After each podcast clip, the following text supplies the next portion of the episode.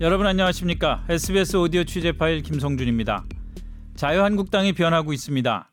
빨간 당 상징색 대신에 밀레니얼 핑크라는 은은한 색이 들어간 명함이 나왔고 황교안 대표가 등장하는 행사는 파스텔 톤 세트에서 토크 콘서트 형식으로 진행됐습니다. 여성과 청년의 당으로 탈바꿈하겠다는 의지도 밝혔습니다.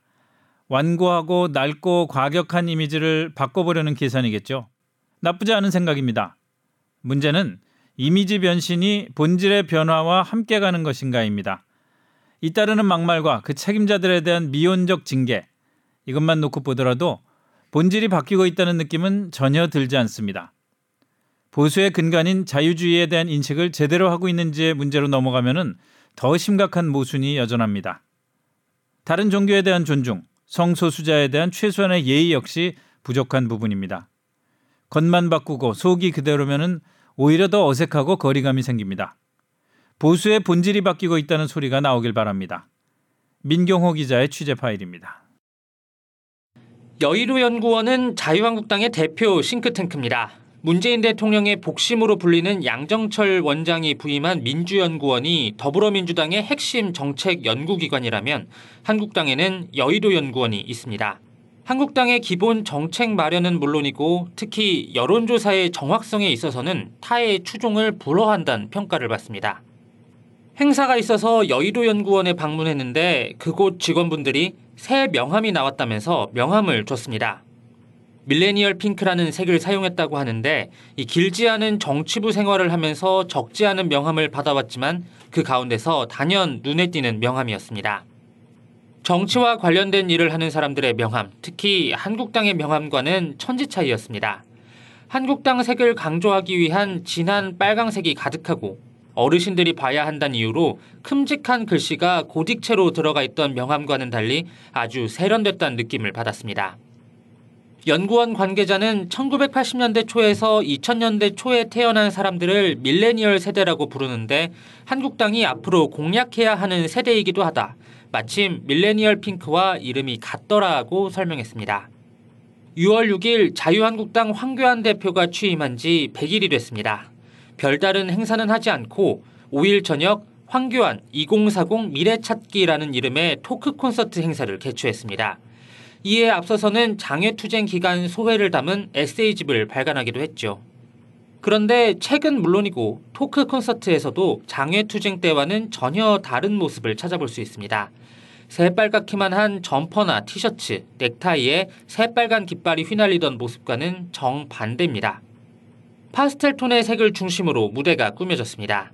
황 대표가 출간한 에세이지 표지에도 분홍색 셔츠를 입은 황 대표와 분홍색 가방이 일러스트 형식으로 그려져 있습니다. 주먹을 불끈 쥔 얼굴 사진을 큼직하게 넣는 그런 식은 아니었습니다. 일단 겉모습만은 확실히 상전벽해입니다.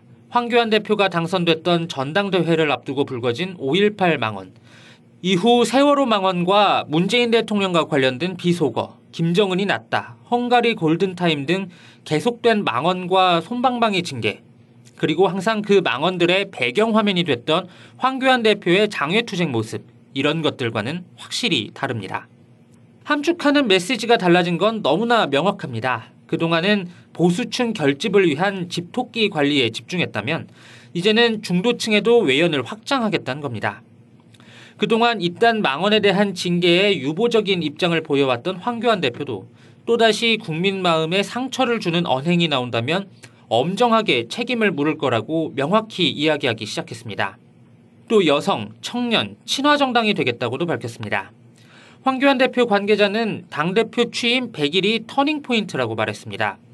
당권을 장악하고 당내 안정과 보수 재결집이라는 1단계 목표를 어느 정도 달성했으니 이제는 2단계 작업을 시작할 때란 겁니다. 하지만 당장 공략해야 할 목표가 있다고 거기에 걸맞는 모습만 그때그때 보여주는 건 진정성 있는 모습은 아니지 않느냐. 당에 확고한 소신 같은 건 없는 건가 하는 비판이 나옵니다. 실제 당내에서도 진정성이 없어 보일 수 있다는 게 가장 큰 문제라는 우려가 들려옵니다. 행사에서 부드러운 색깔을 사용하고 청년이나 여성을 많이 만나기만 한다고 해서 국민이 진정성을 느끼진 않을 겁니다. 한국당이 확장하려고 하는 중도층이 납득할 수 있는 과거에 대한 자기 반성과 이에 따른 실천이 뒤따라야 할 겁니다. 5.18 망원 의원들에 대한 징계 착수가 그 예가 될 수 있을 것 같습니다.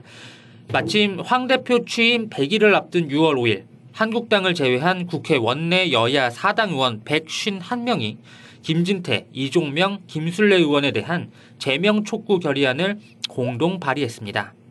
이들에 대한 국회 윤리특위 징계는 자문위 파행을 이유로 몇 달째 제자리 걸음입니다. 청년과 여성에게 소홀했다며 손을 내밀겠다고 포부를 밝혔지만 사실 자유한국당이 강조하는 가치는 이미 그들도 공감하고 또 중요하게 여기는 것들입니다. 자유, 공정 경쟁 등입니다. 그럼에도 실제 공감과 지지로 이어지지 못하는 건 오히려 이런 가치와 정반대의 모습을 보여왔기 때문일지도 모릅니다.